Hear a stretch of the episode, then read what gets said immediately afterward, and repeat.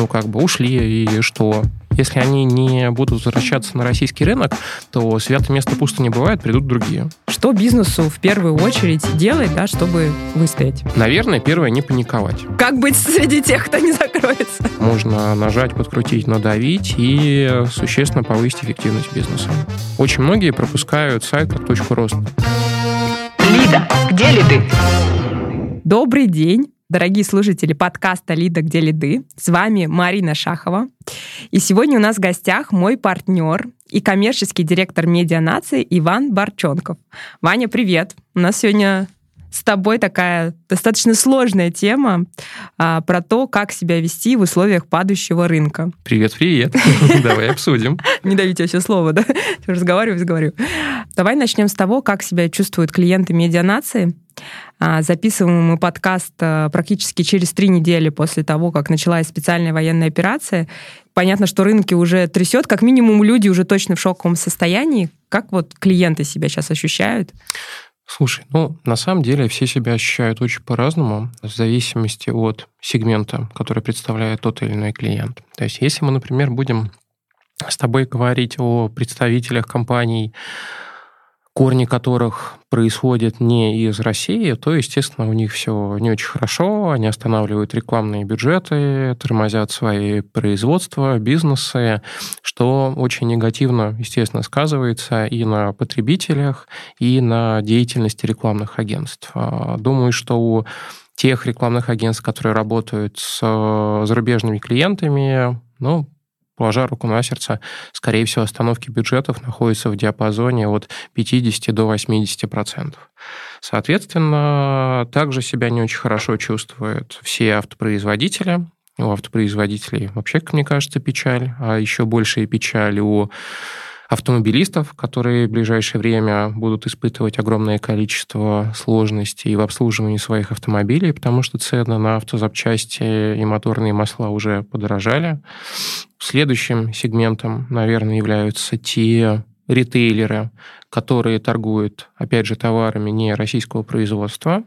Там все немножечко по-другому складывается, потому что они закупают чаще всего товары в валюте, и, собственно, они вынуждены увеличивать стоимость своей продукции, во-первых, просто из-за курсовой разницы, а во-вторых, сейчас есть определенные сложности в логистике, стоимость контейнеров продолжает нарастать изо дня в день, и, опять же, ритейлеры должны в конечную стоимость э, продукции зашивать еще и косты на логистику, что, в принципе, приводит к росту стоимости единицы товара от 20% и выше. Ну, а выше уже в зависимости от того, как устроен бизнес у того или иного предпринимателя.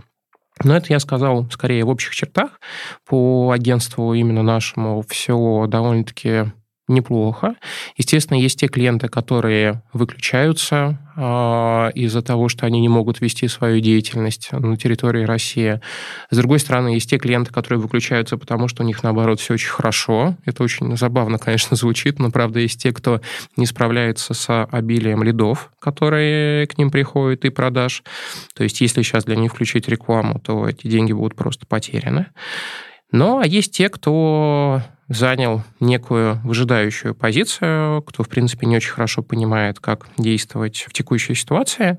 Ну и, собственно, с этими клиентами мы в первую очередь работаем. Мы пытаемся раскачать их бизнес, а, максимизировать их а, выручку и маржинальность в тех реалиях, в которых мы сейчас вынуждены работать. Но, финализируя этот монолог, ну, наверное, скажу, что в целом просадка по бюджетам составляет от 30 до 40 процентов, но это абсолютно не критично, и Скорее всего, я думаю, что эти бюджеты постепенно начнут перетекать в другие рекламные каналы. Слушай, ну большая же часть, наверное, уже начала перетекать. Тот же Яндекс и ВКонтакте. Ну, это очень хороший вопрос, потому что мы сейчас все живем в некой реальности, когда мы не можем с вами запускать рекламу в Гугле, да, мы не можем запускать рекламу в Фейсбуке, мы не можем запускать рекламу в Ютубе, в Инстаграме и, возможно, в ближайшее время к этим площадкам добавятся еще и другие, поэтому у клиентов, естественно, есть высвобождающиеся рекламные бюджеты, и они эти рекламные бюджеты должны как-то осваивать. И самый важный вопрос – это как они эти бюджеты должны осваивать. Конечно же, клиенты делятся, опять же, на несколько групп, одна из которых просто старается переводить эти бюджеты в тот рекламный инвентарь, который сейчас доступен на рынке, но, к сожалению, все бюджеты в этот рекламный инвентарь просто не запихнуть. Ну, объясню почему. Давайте с вами рассмотрим некий классический сценарий. Есть клиент, который размещает рекламу в Яндекс.Директе, при этом он размещал рекламу в Google Ads. Соответственно, он размещался как на поиске, так и в рекламной сети Яндекса и контекстной медийной сети Google. Вот этому клиенту сегодня выключают трубопровод и говорят о том, что поиск в Гугле он размещать не может, и в контекстной медийной сети он размещаться также не может. Что мы в результате получаем? Но в результате мы получаем следующее, что контекстная медийная сеть он компенсировать может, и может компенсировать довольно-таки просто, потому что на огромном количестве сайтов, которые входили в контекстную медийную сеть Гугла, был установлен рекламный код э, сети Яндекса, и, соответственно, просто произошло довольно-таки существенное высвобождение показов, в принципе, в рамках рекламной сети Яндекса, и произошел переток трафика из контекстной медийной сети Гугла в рекламную сеть Яндекс. То есть говорить о каких-то существенных потерях в трафике в этой части инвентаря, ну, я думаю, преждевременно, и мы этой потери, в принципе, сейчас на наших числах не замечаем. То есть бюджет из КМС можно перенести в бюджет и Россия. С поиском все обстоит чуть-чуть сложнее, потому что были те клиенты, которые не осваивали в Яндексе э, бюджета. Ну, то есть, что значит не осваивали? У клиента был бюджет, например, 100 тысяч рублей в день, а он мог откручивать 200 тысяч, да, но при этом э, вот эту недостающую сотку он откручивал в Гугле, просто потому что там было чуть-чуть поэффективнее. Поэтому такие клиенты переносят свои бюджеты с поиска Гугла на поиск Яндекса. Здесь все довольно-таки просто и тривиально. Да, эффективность немножко изменяется, изменяется скорее в худшую сторону, но все это компенсируется за счет э, аудиторных корректировок, подключения предиктивных моделей и ряда других интересных фишек. Если мы будем говорить про рекламодателей, которые уже в Яндексе в поиске выкупали огромную долю трафика и занимали лидирующие позиции, то, естественно, поисковый бюджет Гугла туда перенести нельзя. И вопрос, что же делать таким рекламодателям? Но в первую очередь, я думаю, что надо поговорить о SEO, но как минимум по той простой причине, что ну, в выдаче Гугла, как и в выдаче Яндекса, есть только 10 органических позиций, и хорошо себя сейчас чувствуют только те бизнеса, те сайты, которые в выдаче Гугла занимали весь топ. Соответственно, если рекламодатель топ в Гугле не занимал, то, естественно, он просто теряет львиную долю своего трафика из Гугла, из поискового. Потому что, ну все, рекламного блока нет, и весь трафик с первой страницы начинает перетекать на те домены, которые расположены в топе Гугла. Но что делать? Но если у клиента бюджеты были 300, 400, 500 и больше тысяч рублей в месяц, то, естественно, взять эти денежки и вложить их на протяжении пары месяцев в SEO и, наконец-то, заняться своим поисковым продвижением, сделать нормальную структуру, сделать нормальное ядро, заняться вопросами ускорения своего сервера, доработать контент, закупить где-то качественные ссылочки, ну, скорее некие там ну, не знаю, пиарные ссылочки, да, с хороших площадок, и докачать SEO до какого-то здравого состояния, и после этого уже смотреть, куда эти деньги перекидывать. Если будем говорить про Facebook, то ну, тут, мне кажется, все очевидно. У нас есть замечательный ВК, который стал уже Телеграм. Ну, ВК, мне кажется, более замечательный, потому что я бы осмелился сказать, что Телеграм — это уже госкомпания.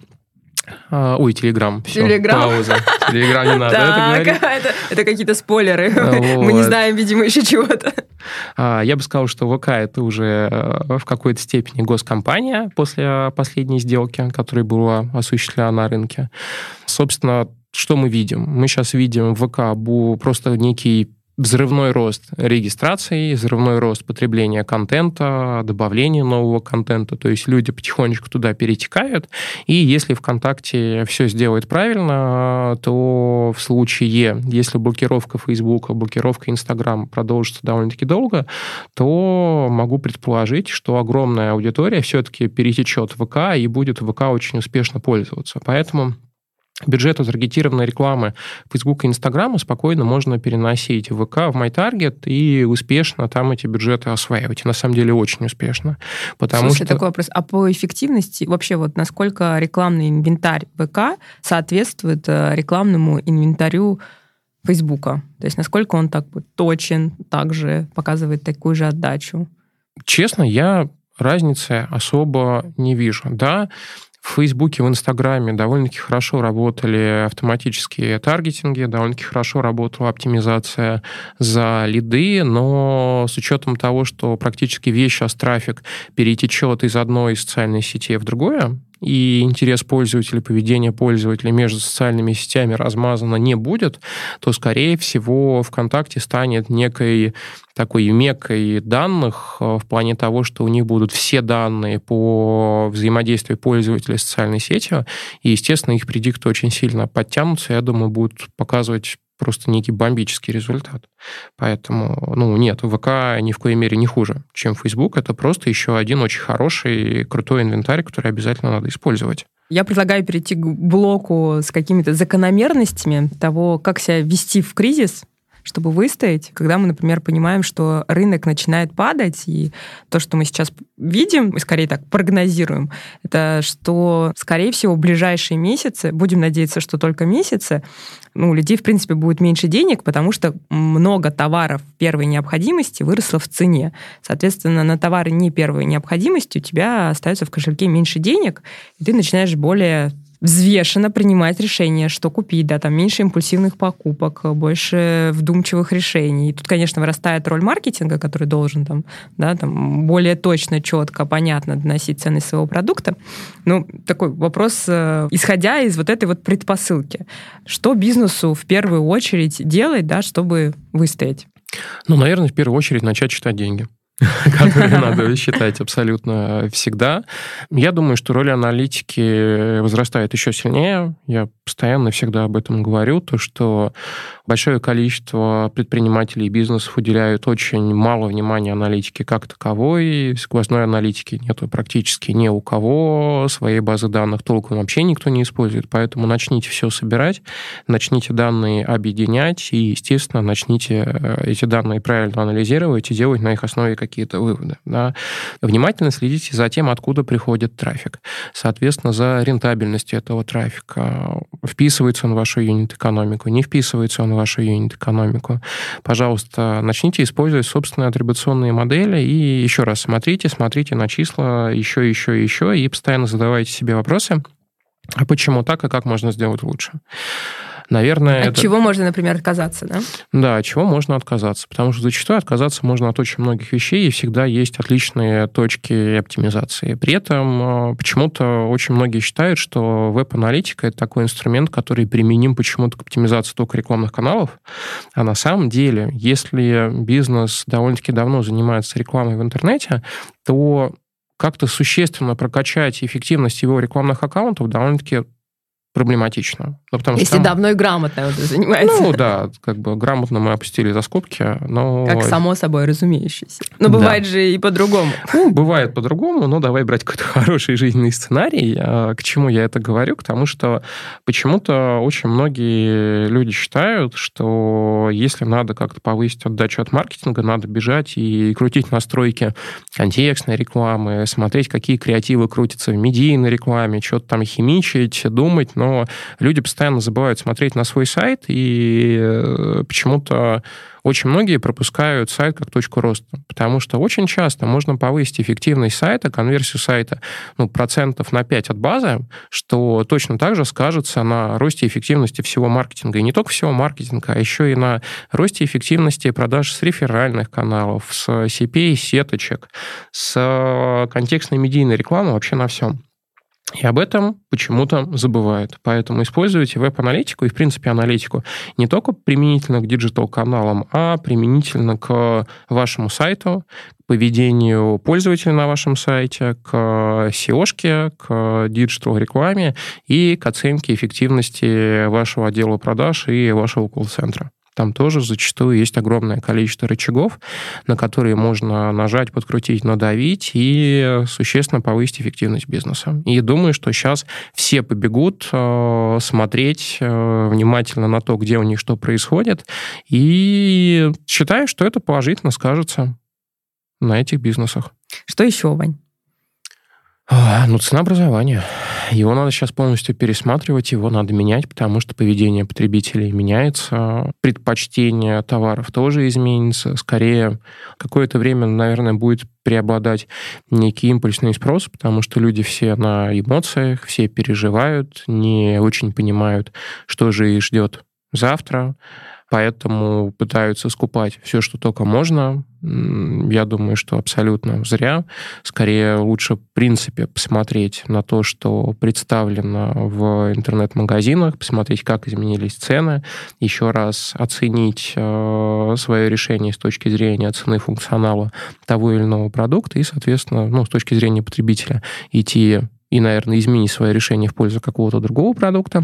А с точки зрения интернет-магазина, ну, естественно, ну и не только интернет-магазина, а бизнесов, работающих в интернете, в принципе, посмотреть на свою цену и понять, что если данный бизнес закупал товары в валюте и вез их откуда-то издалека, то, по сути дела, сейчас эти бизнесы уже автоматом перешли в другой покупательский сегмент. То есть явно там на полшага, на шаг выше они приблизились к ну, некому более дорогому сегменту, и, наверное, надо сейчас срочно что-то менять, потому что их текущая аудитория уже не сможет покупать их товары в том объеме, в каком покупала раньше. Ну, возьмем, например, не знаю, мебельный сегмент, да, мебели, привезенной из э, Европы. Там ценник подскочил уже процентов на 50. Соответственно, ну, если раньше какое-нибудь там креслице стоило 70 тысяч, то сейчас оно стоит уже больше 100-110 тысяч, и, ну, это уже немножко другой потребитель, который его покупает. А целевая аудитория это осталась та же. В CRM все те же клиенты, то есть здесь явно нужно пересматривать еще и те товары, которые были введены в ассортимент, и, может быть, в принципе, пересматривать ассортимент. Как минимум будет полезно. Есть бизнесы, которые я не знаю, ну, видимо, интуиция его основателей, или как это еще можно объяснить, но у них, например, закуплены комплектующие на год вперед. Или там вот тот ассортимент, которым они торгуют, вот у них там товарный запас на год вперед. И понятно, что в этом случае они смогут удержать цену по сравнению, например, с теми, кому сейчас надо закупать их по более высокой цене. Ценовое предложение, там, качественное для покупателей будет совершенно разное. И что ну, в этом случае делать, если у тебя, например, склад пустой, да, там, а у твоего конкурента ближайшего запас был на год, и он может продолжать сохранить эту цену. Вань такой, закрыть. Ну, я по твоим глазам вижу. Честно, я не знаю, что сказать, но надо, надо, надо думать, сходу не скажи. Но объективно, скорее всего, очень большое количество компаний закроется, к сожалению, сейчас. То есть те, у кого а не мы поэтому с тобой тут сейчас разговариваем. Как быть среди тех, кто не закроется? Ну, если у человека нет никаких складских запасов, ничего, то, естественно, он будет проигрывать по отношению э, к конкурентам, но э, мне кажется, какой-то крайний случай взяла. Я, я просто вот тебе говорю, реально есть вот несколько человек, кого я лично знаю, которые говорят, слушай, вот у меня вот что-то такое интуитивно было, и я вот реально там типа запас сделал на 6 месяцев. Другой там типа, ну тоже рассказывает аналогичную историю, что у него там вот с Нового года уже лежало. Ну слушай, я помню эту историю с детским миром тоже, э, что когда начался коронавирус, и встала вся логистика с Китаем, а все детские магазины, они в принципе из Китая привозят свой товар. Помню интервью прям их с их генеральным директором, который говорит, слушайте, а у нас вот мы уже перед э, началом года сделали себе запас на следующие 8 месяцев. То есть до августа у нас склады лежат заполнены, и мы как бы сейчас готовы продавать. Причем не просто продавать, а продавать по той же цене. Ну, я думаю, блин, а что же вот тоже сейчас делать конкурентам, да, которые не в такой хорошей ситуации? Посочувствовать им? Очень немножко сочувствую, по-моему. Не, ну, мне кажется, сейчас вообще будет, правда, как я уже сказал, проблема с логистикой, потому что если у бизнеса сейчас нету товара на складе, то, честно, я даже не представляю, когда у него товар на складе появится. Слушай, ну точно, мы же оба понимаем, что импортозамещение это там... Даже если завтра санкции отменят, то все равно импортозамещение это будет очень как бы хорошая история для любого бизнеса. Слушай, ну, во-первых, я искренне сомневаюсь, что их завтра отменят. Я когда вообще не помню, когда санкции в отношении России я отменяли. Верю, да, верю. Я верю, что через пару месяцев отменят, ну, большую часть. Что касается импорта замещения, это прекрасно, и дай бог, чтобы его было все больше, больше и больше потому что чем больше наших хороших производств будет на территории страны, которая будет выпускать качественную продукцию, тем сильнее будет страна. Но если говорить о какой-то краткосрочной перспективе, то уверен, что сейчас логистические компании предложат огромное количество обходных вариантов доставки товаров, может быть, через Армению, может быть, через Грузию, может быть, через какие-то другие логистические хабы. Через Казахстан. Ну, Казахстан это вообще, мне кажется, отдельная история, как можно доставлять товары из Казахстана. Ну, лазейки будут. Но просто думаю, что должно пройти еще пару недель для того, чтобы хоть какая-то бизнес-инфраструктура была выстроена, чтобы можно было через эти точки начать возить те товары, которые отсутствуют на складах. Но эта задача, она точно будет решена, потому что явно без подгузников никто жить не хочет. Люди тоже по-другому себя чувствуют, ну, что у людей там стресс, для них сейчас такой достаточно сложный момент, да, там та жизнь, к которой ты привык, она там в одночасье изменилась, даже просто по самоощущению. Влияет ли вот это вот на спрос? И надо ли об этом думать? Ну, к примеру, для блогеров, какой рекомендация уже была там для блогеров, которые зарабатывали весь прошлый год в основном продажей своих собственных курсов, они говорят, ребят, раньше мы продавали покупали все за счет люкса. Мы показывали свою красивую жизнь, говорили, хотите так же, покупайте у нас вот свои курсы. Сейчас это не работает. Ну, второй момент, что сейчас большинство блогеров, естественно, были в Инстаграм, и вообще Инстаграм убрали, да, и как им тоже продавать. Плюс в этом же Инстаграме было там, ну, в действительности десятки тысяч мелких бизнесов. Всякие тортики, свечки, маникюр-педикюр, цветы рядом с домом. Это все же было в Инстаграме, и там аудиторию, и продажи тоже ребята себе обеспечивали за счет Инстаграма. А вот мы с тобой сейчас уже в той действительности, в которую Инстаграм можно, конечно, открывать через VPN, но пока непонятно, насколько это законно, да, и не попадешь ли ты вообще на какое-то уголовное преследование в том случае, если ты им пользуешься. Слушай, ну еще раз, во-первых, есть ВК, Прекрасно, да, замечательно. В ВК можно даже выгружать товары и делать товарную витрину и там торговать и курсами, и не курсами. Во-вторых, если мы говорим про какие-то бизнесы, у которых есть офлайн составляющая, то есть прекрасные Яндекс карты, да, в рамках которых можно делать кучу очень интересных механик и не только стандартных, которые есть в их медиаките, а можно делать очень интересные спецпроекты, можно запускать э, CPA-проекты с э, Яндекс Метро и много-много-много всего интересного.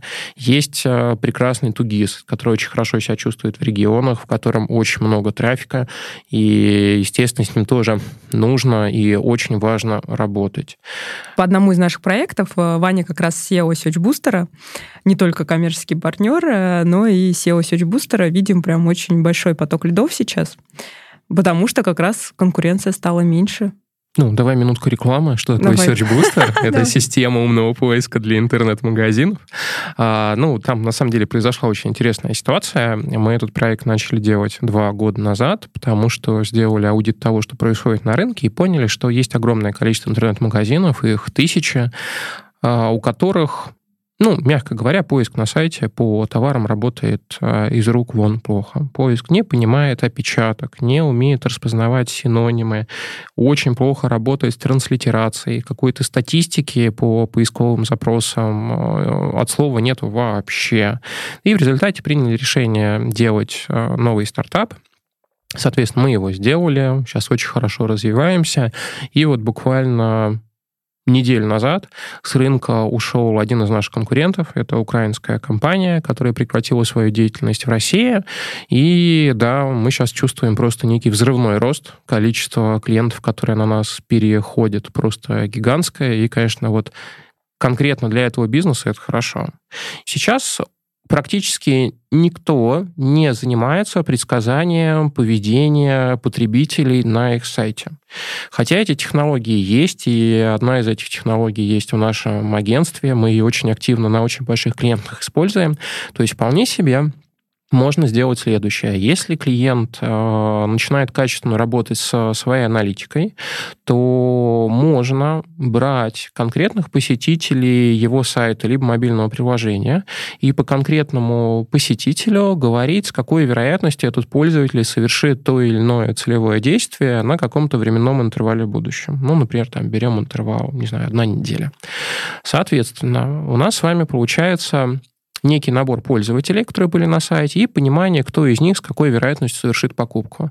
Дальше мы можем этих пользователей кластеризировать, и дальше уже принимать решение, как мы будем с тем или иным кластером работать. То есть кому-то, например, кто точно совершит покупку, ну, с ними ничего делать не надо. На них рекламный бюджет, возможно, тратить не нужно.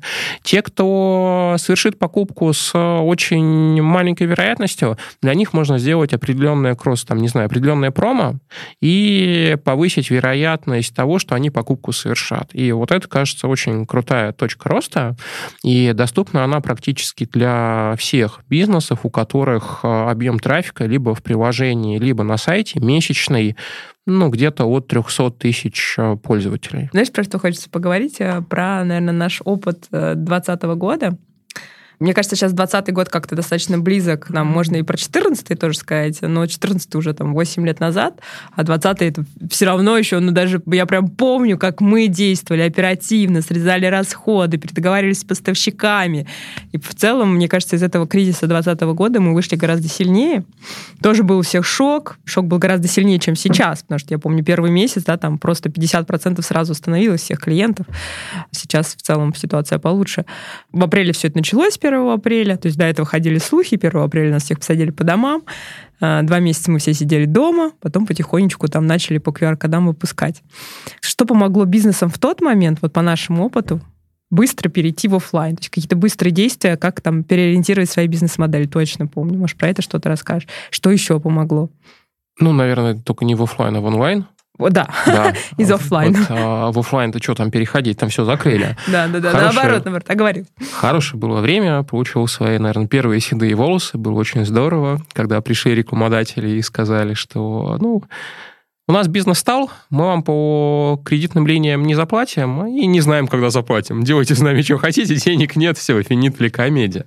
Да, было очень страшно, было очень нервно, и я с тобой согласен, что нервов было гораздо больше, чем сейчас, потому что часто ну, бизнес работает, можно сходить, погулять, что-то посмотреть, что-то купить, а тогда э, все же закрыли, был просто караул. Но ситуации были разные, откровенно говоря, потому что в 2000 году те компании, которые имели свое представительство, скажем так, только в физическом мире, а, у них открывалась новая возможность быстренько сделать интернет-магазин, быстренько сделать некий сайт для приема заявок и, ну, Правда, многие это сделали довольно-таки быстро. Многие занялись диджитал-трансформацией, стали склеивать свои онлайн и офлайн подразделения, и это дало им довольно-таки хороший профит. И те, кто сделал это очень быстро, заработали ну, очень-очень хорошие деньги. И также 2000 год дал, мне кажется, очень хороший толчок к логистике последней мили, потому что курьеров появилось какое-то огромное количество, и многие люди, в принципе, изменили свою культуру потребления. Те, кто не заказывал продукты домой, стали их заказывать. Таких примеров очень-очень много. Что можно полезного перенять из 2000 года в текущих реалиях? Наверное, первое, не паниковать потому что те бизнесы, которые паниковали, делали какие-то необдуманные шаги решений и на этом теряли денег. Второе – это вспомнить, опять же, опыт прошедших лет и э, смотреть на числа гораздо пристальнее и еще больше погружаться, опять же, в аналитику, да, постоянно о ней говорим, но это правда, потому что бизнес без чисел, бизнес без аналитики – это не бизнес, это ерунда какая-то. Далее, наверное, паника, да, не вдаваться в панику паника и следить за поведением пользователей, да, предлагать им то, что они хотят. То есть в тот момент это был в онлайн, переход в онлайн. Сейчас, возможно, это более экономичный сегмент, понимать, что ну, как бы задача в первую очередь э, удержать цены по максимуму, то есть оставаясь рентабельным, не перекладывать всю цену на потребителей, да, потому что те, кто, например, сможет эту цену удержать, они понятно, что выиграют. Кажется, еще э, фокус на вот дополнительных каких-то ценностях, да, там, на вот дополнительной эмоциональной связи с клиентом, то есть там как-то рассказывать, что у тебя происходит э, в компании, да, там, что ты тоже, понятно, что переживаешь тоже эту ситуацию, и, в принципе, что ты делаешь для того, чтобы по-прежнему делать крутой продукт для своих клиентов. Что еще может быть? Ну все, ребят, мы закончили. Но я не знаю, что еще может быть. Сохранять, мне кажется, еще веру сохранять лучше.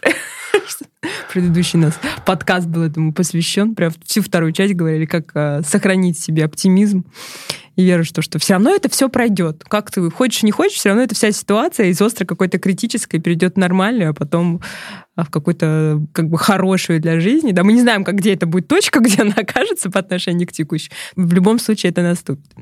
Поэтому задача сохранить бизнес, сохранить клиентов, сохранить продукты до этого момента. Ну да. Проходит жизнь, ведь все проходит. Все пройдет, и это тоже. Но нотка грусти нет. Конечно, все пройдет. Вот, и я думаю, что российские бизнесы, те, кто переживут то, что происходит, станут еще больше, еще крупнее. Не знаю, мне кажется, мебельщикам дали какую-то вторую жизнь закрытием Икеи. Кстати, вот тот сегмент, про который мы не поговорили, мне кажется, те, кто производит мебель, сейчас должны вообще на золотой жиле сидеть. Слушай, да все, все, С кто производит, все, нужно. все, они, вот понимаешь, даже все, кто производит те же памперсы, да, там, те же крема для лица. Все будет хорошо, да, единственное, что, правда, считайте, смотрите на свои расходы, смотрите на числа, и будет вам счастье. Да, смотрите на то, что хочет получать э, ваш клиент сейчас. Фокусируйтесь на том, чтобы создавать для него максимальную ценность. Что тебе позволяет позволяет сейчас сохранять холодный рассудок, потому что, мне кажется, от того, насколько холодный рассудок у тех э, руководителей, да, которые ведут за собой свои команды, очень сильно зависит тот успех или вообще сохранение бизнеса. Вот что тебе позволяет там не терять веру в себя, веру в команду? Слушай, ну, наверное, в первую очередь это отношение к э, текущей ситуации. То есть я не отношусь к тем людям, которые воспринимают вот текущую ситуацию как нечто плохое. То есть для меня это не Армагеддон. Мне как-то сейчас вот мозг переключился так, что я вот в том, что сейчас происходит, а, ищу во всем что-то хорошее. Ну, то есть в текущих реалиях, ну, что случилось, да? С точки зрения бизнеса ушло большое количество рекламодателей. Если мы будем говорить про наш бизнес, про рекламный бизнес, ну, как бы ушли, и что? Если они не будут возвращаться на российский рынок, то святое место пусто не бывает, придут другие. Скорее всего, другие придут в какой-то довольно-таки краткосрочном или среднесрочном горизонте там от 3 до 6 месяцев. Значит, придут э, азиатские бренды.